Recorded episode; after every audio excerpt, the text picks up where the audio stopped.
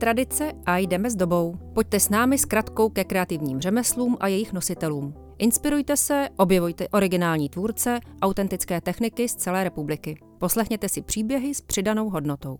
Vítejte u podcastu Bohemian Perfection.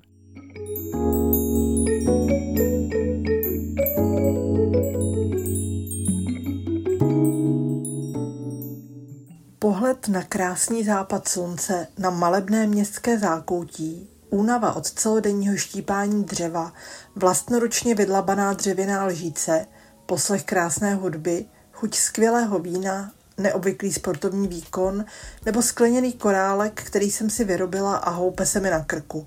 To všechno mohou být zážitky, které si přejeme zažívat na cestách.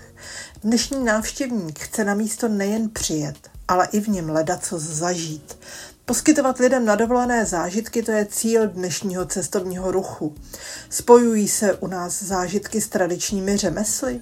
Zkušenosti probereme postupně s Jiřím Dancingerem starším a mladším, kteří se věnují výrobě modrotisku, paní Barbarou Kulhavou z firmy Rautis, která vyrábí vánoční ozdoby ze skleněných foukaných perlí a Janem Kloučkem, dýmkařem. Dobrý den, pane Dancingere. Vaše modrotisková dílna je opravdu slavná a také velmi navštěvovaná. Sama jsem si u vás už dvakrát zkoušela, jak se modrotisk tiskne. Jak se to stalo, že jste v dílně začal nabízet tu možnost zažít výrobu modrotisku? Eh, jsme se orientovali, nebo snažili jsme se orientovat přes ten turismus. A to byla taková moje myšlenka ještě za, nevím, taková myšlenka, protože ten můj otec nás byl vychovávaný, jsme byli v takovém duchu řemeslníka. To znamená, přijde zákazník, udělá se mu to, prodá se mu to, prostě byl takový. Za toho úlubu tam to bylo jináč, tam to bylo plánované, tam jsme věděli, co budeme dělat za měsíc, za půl roku, za rok, eventuálně za těch pět let, že, kolik ta výroba tohle. A eh, ono přece jenom v minulosti přišla nějaká paní a řekla, jenom bych potřebovala načatý to, my jsme nemohli to prodat, že? protože to nešlo takhle. A mě to jako vnitřně strašně jako vadilo. A dokonce jsem jednou s ředitelem, jsem se optal tehdy toho vlastního závodu, jestli bych to nemohl prodat. Jako při... Ne, ne, ne, to se nemůže. Jako. Jo? Takže to, a to mě trošku, jako trošku vadilo. No a po té revoluci, když e, se to změnilo takhle, tak ta myšlenku jsme začali jakoby realizovat. Jako nějak snažili jsme se tu dílnu jako zviditelný přes ten turismus. Ale zase v životě e, třeba sám člověk nic netodle, všechno je taky náhoda. Jo? Prostě taková, takový náhody, které vám pomůžou k něčemu. No a přišla se jedna paní a potřebovala modrotisk, že dělá vizovický pečivo.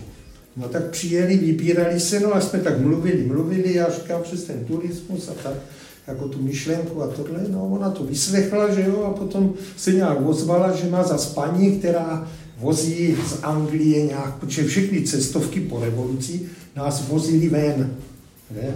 a nikdo nevozil lidi sem, jo. Že jsme všechno chtěli vidět, že jo, že hlad po tomhle. No, tak oni to prostě tak nějak slovo dalo slovo, ono se to zase běhlo všechno. Já to říkám všechno v, v takovým jenom tomhle. No a najednou prostě tam přijeli jako zástupci cestovní kanceláře z Anglie. Když teda přijeli, tak říkám, jako jim se to strašně líbilo. A jim ještě pak jako zase no, říká, no jo, až eh, tady budeme mít všechno vyasfaltované, budeme mít anglický trávníky, už nikdo nepřijede že oni zase chtěli vidět tu divočinu, že jo, jak tady žijem, jak takhle. Jo. Ono to vypadá jako dneska o tom se mluví, ale to tak bylo. Ale i přesto, že je celá země opravená, turisté k nám i přímo do vaší dílny jezdili a jezdí dál. Jaký byl další vývoj? Tady se vystřídalo strašných lidí, můžeme říct celého světa. Z každého kouta světa tady někdo byl, že a místní lidi přijdou hromadu, už zase je vždycky takový období, přišli ty povodně, tak ten turismus zahraniční se zbrzdil, začali jezdit e, naše rodiny, co hodně jezdí, tak chodí, jezdí hodně mladých rodin s dětskama. Ukazuje jim jako řemeslo a tak, jak to bývalo. Co všechno je v balíčku, který u vás nabízíte návštěvníkovi? Návštěva té dílny pro mě, co je jakoby nejdůležitější, že ten člověk se seznámí s tím původním prostředím, s tou původní technologií opravdu neporušeně. Já osobně si na tom hodně zakládám, aby se nic nemodernizovalo, aby jsme prostě ukazovali tu výrobu tak, jak to bylo na těch našich předků. Dokonce jsem tam se mě třeba dostane nějaký historický film do, do rukou, jsem třeba viděl 50 let starý dokument o tom, jak který vzniká tady v dílně. V podstatě, když řekneme, že jsme možná vyměnili okno, tak všechno, co se týče technologií, zůstává stejný. Mm. Takže ty lidi uvidí vlastně autentičnost té výroby, s tou se seznámí, dostanou, řekněme, porci té historie, co jsme se tady povykládali, to znamená, aby vůbec věděli, co to ten modrotisk je, proč, proč to tady je, proč se dělá a podobně. No samozřejmě součástí toho balíčku, jak jste řekla, tak je, že mají možnost si dneska odnést nějaký produkt z modrotisku. A já vždycky říkám, za každý ten výrobek, který si od nás odnášíte, tak se vám můžu podívat do očí, protože mě prošel rukama. Takže je to spíš všechno na takové osobní bázi. Sedíme teď v kavárně, takže většinou teda přes letní sezónu se nabízí možnost nějakého drobného posazení třeba v té kavárně nebo v té zahradě před dílnou, což je taky takovou nedílnou součástí. No, když bychom to nazvali tím balíčkem, tak si myslím, že to v podstatě dostačující. Takhle to znamená, víte, dozvíte se, co je modrotisk, jak se vyrábí, Dá se říct, že ne teda v našich prostorách, ale částečně nabízíme možnost, že si ho můžete vyzkoušet, ale to neprobíhá tady u nás, ale řekněme, že eh, vytvoříme podmínky na to, abyste si vy v domácích podmínkách mohli ho nějakým způsobem zkusit a pak vám pomůžeme s tou finální úpravou a podobně. Takže to je taky jakoby nad rámec a pak už záleží opravdu, jak si to kdo z toho vezme, co vlastně, jak to uchopí a podobně. No. A jak je to s exkurzemi? Jaký mají vliv na výsledky firmy? Dívejte, ono to je všechno nějak spjatý tohleto, jo? že samozřejmě, abyste se, a nechci říct uživili, ale aby ta dílna dobře prosperovala, tak to musí být soubor takových opatření. Jo? To znamená jedna věc, jak říkáte, prodej při exkurzích. Uh, úplně na rovinu exkurze vás nikdy jakoby neužijí. To je taková ta služba navíc, jakoby, ale to, co je to, jakoby, to hlavní je právě ten prodej výrobku, to je ta podpora, to je z toho vlastně vycházíte. Eh, já jsem nikdy nějak nepočítal nebo neřešil, jestli jak moc je důležitá ta prodejna, ta fyzická, protože máme dneska nějaké internetové prodej a další možnosti, co jsou. Nicméně samozřejmě v sezóně je to poměrně, poměrně velká část, protože ta návštěvnost, měl bych někde zaklepat, jak se říká na dřevo, bývá poměrně jakoby dobrá ale zase jsou období, kdy třeba ta prodejna zase tak hojně naštěrová není přes tu zimu a podobně, je to zase trošičku jako jinak. Takže říkám, to soubor takových věcí, které do sebe zapadají. To znamená exkurze, prodej výrobků, sem tam návštěva jarmarků, prodej přes nějakou, řekněme, přes internet nebo dneska na modernější platformu, bez toho to prostě dneska nejde i ta možnost nabídky vlastně toho výroby toho vlastního modrotisku a podobně, to jsou všechno věci, které do sebe jakoby zapadají a tak nějak se vlastně i potřebují částečně. Takže je spíš na tom zákazníkovi nebo na tom návštěvníkovi, co ho nejvíc zaujme, co jakoby, co jakoby vlastně žádá. Co byste chtěl poradit kolegům, řemeslníkům, kteří by si chtěli vytvořit zážitkový produkt pro turisty? radit, radit. No, to bych si nedovolil někomu, někomu radit, nicméně bych to řekl asi jednoduše, opravdu funguje to spojení, když eh, s tím člověkem promluvíte, eh, trošku mu ukážete po tu vaši pokličku, nějakým způsobem s tím opravdu seznámíte, tak to pochopení je důležité, neboli stane se, že přijde třeba zákazník jenom do prodejny, že to nějak zaujme, koukne na ten nějaký třeba produkt a teď jako na to přemýšlí, co, proč je to takhle ono, je si třeba nejistý, nezná úplně tu technologii, pak je opravdu poměrně důležitý a vlastně zároveň nejjednodušší otevřít tu dílnu, ukázat, je to tohle, dělá se to takhle, dělá se to proto a většinou ten člověk odchází spokojený a je to i zpětý vlastně s tím obchodem potom, že si rád vybere, že najednou zjistí, hele, ono to není jenom nějaký obyčejný úbrus, že to někde, jak se říká, vytiskl nějaký stroj nebo nějaký plotr, ale ono zatím je minimálně týdenní práce, ono zatím je tohle, tohle, tohle. Takže je to poměrně jako nedílnou součástí je to důležité tohle, aby opravdu, jo, protože samozřejmě, když budeme řekněme, když přijde like, nechci, aby to znělo nějak tvrdě, ale tak uvidí modrobílý, modrobílou látku, textily, tkaninu, řekne, hele, je to modrobílý, nic mu to třeba neřekne. Ale když ho seznámíte ještě v tom autentickém prostředí, který opravdu takhle bylo, tak samozřejmě si rozšíří obzory a zjistí, že ono to není tak třeba úplně až tak jednoduchý všecko, že, jak se říká, položí se forma, dá se to do barvy, je to hotový. Když teda zrovna v době sociálních sítí musím říct, že tady ty názory hodně se mě sem jako dostávají. Jo. Chodí mě sem poměrně, já nevím, odkud kde to vzniká přesně, ale poměrně, řekněme, ne moc dobře jakoby poučení lidí a nebo návštěvníci a teď mě jako říkají, tohle tady se na to nemusí dělat a takhle ono, ono to tak úplně není. To znamená, že vznikají takové různé dezinformace, když to tak řeknu volením od a i proto je důležité, že zase otevřete tu dílnu a řeknete, ano, je to nějaký názor, ale pojďte se pojat, kde je ta pravda, kde to opravdu jakoby je.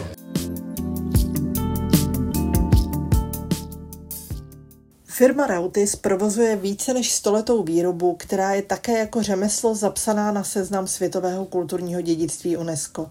Výrobu foukaných skleněných perlí. A z nich se pak vyrábějí překrásné tradiční vánoční ozdoby. Dobrý den, paní Kulhavá. Jak to bylo se zážitky u vás v Rautisu? My když jsme tenkrát se rozhodovali, zda eh, ty exkurze tady otevírat nebo vůbec otevírat firemní prodejnu, tak eh, jsme hodně dbali na to, aby to bylo všechno spolu propojené, aby to prostě dávalo smysl jako celek. A když se podíváte tady na podniklou, kde leží, je to trochu stranou od toho, do té centrální nebo nej, nejrušnější části Krkonoš. Jsme mimo hlavní cestu, náš obchůdek je malý obchůdek, který ani neleží na návsi, je prostě v zatrčené uličce. Tady nikdo nepojede kolem náhodou, že by si jako řekl a zrovna tady jedu a zastavím se tady jako pro vánoční ozdobu. Takže my jsme si říkali, že ty exkurze tady musí být. Jednak proto, že chceme ukázat to řemeslo, které je jedinečné, skládá se ze spousty výrobních kroků a chceme, aby ti lidé ocenili tu ruční práci, aby pochopili, proč je ta ozdoba tak drahá ve finále, aby vlastně což se nám jako daří, nám se, nám se stává, že eh, lidé přijdou do krámu a říkají si, jako do našeho obchodu a, a říkají si, že tady ta ozdoba stojí dvě stovky, tři stovky, pět stovek. Pak jdou na exkurzi a už se jako nediví, jo, že, to, že, že ty ceny jsou takovéhle. Protože opravdu ta ozdoba projde šesti až deseti rukama a my jsme tohle všechno chtěli ukázat. A zároveň víme, že ty ozdoby mají tady v Česku eh, dlouhý příběh, že je lidé znají ze svých domovů, eh, od svých babiček, eh, mají k ním takový jako nostalgický vztah, takže my jsme vlastně věděli, že my máme v ruce jako skvělý úplně produkt, že sem nikdo do toho krámu nebo do, do, do těch našich prostor prostě nepřijde s nějak, jako nějak naštvaný nebo s nějakou negativní náladou, protože prostě si jde užít ty Vánoce, ty svoje vzpomínky, tu svoji rodinu a zároveň si chce, nebo tím pádem eh, ty výrobky slouží i, když si je za, ty, ti lidé potom koupí, tak eh, často jsou součástí takového jako rodinného pokladu. Jo, to, co, to, co si člověk pověsí na ten stromeček a ví, že, ví, že to je odsud a že si to tam viděli, jak se to vyrábí, Eh, viděli, že si koupili něco podobného, co třeba měla babička a někdy v průběhu let se jim to rozbilo. A nebo to je něco, co si tady sami vyrobili. Což je ještě třetí věc, která se k tomu připojuje a to je naše kreativní dílna. Protože drtivá většina lidí, kteří si sem eh, přijedou prohlédnout tu výrobu, tak si na závěr tu, ten, tu poslední fázi, to smontování nebo vyrobení přímo už té jakoby finální ozdobičky si i sami vyzkouší. A to je pro nás jako klíčové, protože Ti lidé sem přijíždějí ze celé České republiky a my jsme v počátcích ani teď vlastně nedáváme žádné ohromné peníze třeba za reklamu. My prostě musíme být perfektní v tom, co ti lidé tady zažijí, co si tady vyrobí, co tady uvidí a potom se to šíří už jakoby organicky mezi nimi ta doporučení.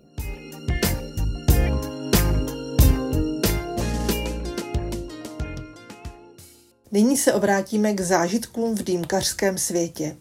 Já vás tady vítám, pane Kloučku, a těším se, že i vy nám prozradíte, jak do vašeho podnikání a hobby patří zážitky. Jak jste začínal a jak se to stalo, že se živíte výrobou dýmek? Takže jednak já vás taky vítám tady u sebe na dílně, protože to takový malý azyl, kdy vlastně přesně člověk eh, během života prošel různýma zaměstnáníma, ale nakonec jsem skončil u toho, že jsem začal dělat vlastně věci, které po mně zůstávají. Takový, to, to není o tom, že prostě to musí být hotový výrobek. O, o to líp, o to líp, protože samozřejmě, já navíc vždycky říkám, že ty fajfky, přestože samozřejmě kouření škodí zdraví, že jo, tak ale ty fajfky jsou pro ty chlapy takovou, takovou věcí, kterou mají rádi, kterou si musí vypečovávat. Není taková ta spotřební věc, kterou člověk jednou použije a zahodí, že čemuž ta dnešní doba docela spěje. Tady u vás eh, v dílně je teda vidět eh, víc eh, různých dýmek a fajfek, Mhm. jak se tomu správně říká. Obrozenci. Fajfka je z německého pfeife, pipe, Jasně. a to ty obrozenci neměli rádi, že jo. Takže tak si vymysleli dýmku jako verze, speciální ano. verze dýmka, dýmka a fajfka je jedno a to tež. A vidím tady takový jako velmi hrubý polotovar. Jak dlouho obvykle trvá, než se ta mm, fajfka vyrobí? Eh, Ten den, jako je, jako většinou, většinou ten den se dá stihnout. Jo. Je pravda, že prostě, když vyrábím fajfku já si svoji, tak tam samozřejmě třeba si někdy eh, vyberu dříví dřevo, který prostě chce nějakým způsobem zvýraznit tím, že ho třeba dvakrát, třikrát člověk naboří, odbrousí, eh, složitý tvar na broušení. Většinou těch workshopů samozřejmě eh, máme nějaký takový základnější tvary, a nevymýšlíme si prostě, nebo snažíme se utíct od těch tvarů, eh, takových těch fajf, že taky lidi přijdou a řeknou, dobrý, já bych si dělal tuhle fajfku. A teď koukám, že tam má prostě vyfocenou fajfku od pana Arity, což je eh, japonský architekt, který ty fajfky opravdu dělal tak, jako že věřím tomu, že je vyřezával a ručně brousil minimálně tři dny, čtyři dny, tak tam samozřejmě z tohle tvaru utíkám, nebo tomu člověka jako by jako zase se držet varovat. Ale většinou se den se, den se udělá udělat. No. A eh, kromě tvaru, eh, co je na fajfce ještě takového, aby to mohlo být originální? Mají lidi potřebu si ty fajfky nějak zdobit? Je tam samozřejmě otázka použitých materiálů, protože samozřejmě ta fajfka, ať už okroužky, který prostě buď to tady vlastně děláme, a tím dám na míru ze stříbra, nebo z nějakých jiných kovů, nepoužívám takový ty běžný kovy. A druhá věc, samozřejmě je spousta materiálů pro ty lidi, kteří mají rádi natur, takže prostě se používají losí, rohy, uh, parohy, uh, speciální dřeva, jako je třeba zebráno, který mají krásnou kresbu a těma se vlastně fajfka dá doplnit a uh, jak si personifikovat. Ten člověk má speciální kroužek, který, který si sám vyrobil. Druhá stránka věci, že eh, tady laser nemám, ale dělám to ručně, takže se dá samozřejmě třeba tam na tom, jako se dá na knížce udělat ex libris, tak se dá třeba do té fajfky dá jednoduše malý, malý vygravírovat uh, iniciály, nebo třeba jo, nějak 60, když to bylo nějaký narozeninám, že jako dárek. Mm-hmm. Takže to se dá taky takhle personifikovat. A druhá věc, že samozřejmě ten člověk opravdu jako vidí eh, a rozhodne si, jestli ta fajfka má být eh, oranžová nebo, nebo, nebo mahagonová, že si prostě opravdu vybere vlastně všechny detaily sám. Že? Když vás tady teď takhle poslouchám, tak jsem došla k podstatnému závěru, že ten workshop, kdy si tady lidé vyrábějí um, fajfku, uh, je zajímavý i kvůli tomu setkání s vámi. Že se dozvědí spoustu věcí o fajfkách a možná i o fajfkařské komunitě světové. Jak to máte se, uh, právě s tou komunitou? Eh, tou komunitou poslední tři roky eh, je to takový spíš, že si píšeme maily a posíláme si. Protože COVID. Ale je pravda, že vlastně v podstatě, když jsem otevřel takovou svůj, tu první svoji malou dílničku s 15 lidma, tak jsem hrdě mohl prohlásit, že jsem asi šestá nebo osmá největší továrna na dýmky v Evropě. Že? Uh-huh. Protože ten okruh vlastně těch výrobců se eh, do jisté míry zužuje na jednu stranu, což jsme vždycky vlastně počítali s tím, že eh, ty lidi, kteří kouřili, tak vlastně v podstatě e, noví lidi, kteří začali kouřit, tak vlastně neměli se kde poradit, kam. Že dřív to bylo tak, jako že tatínek v těch 17 toho syna vychoval, e, jak po té společenské stránce, tak prostě šel do toho kostela na to druhý přijímání a tatínek ho zasytil do tajů okolo žen a okolo nadspávání dýmky. A to už vlastně dneska se vytratilo. Takže vlastně zase na druhou stranu e, ta renesance přišla s internetem, že se vytvořily na internetu třeba na facebookových a různých dalších skupinách takové skupiny, kde vlastně ty lidi o tom diskutují. A třeba se jí potkávají, že samozřejmě těch kuřáků je dneska, nevím, pět ze sta, deset, deset lidí ze sta, nebo možná pět lidí ze sta. Takže potkat se je docela složitý. Takže vlastně třeba tady ten internet má takovou i pozitivní roli, protože ty lidi aspoň jakoby skontaktují a pak se můžou potkat. Že? Pohoda, která provázela má setkání s řemeslníky, je součástí každého zážitku, který návštěvník v řemeslných dílnách získá. Je jednou z přidaných hodnot, které dostane a na které později vzpomíná.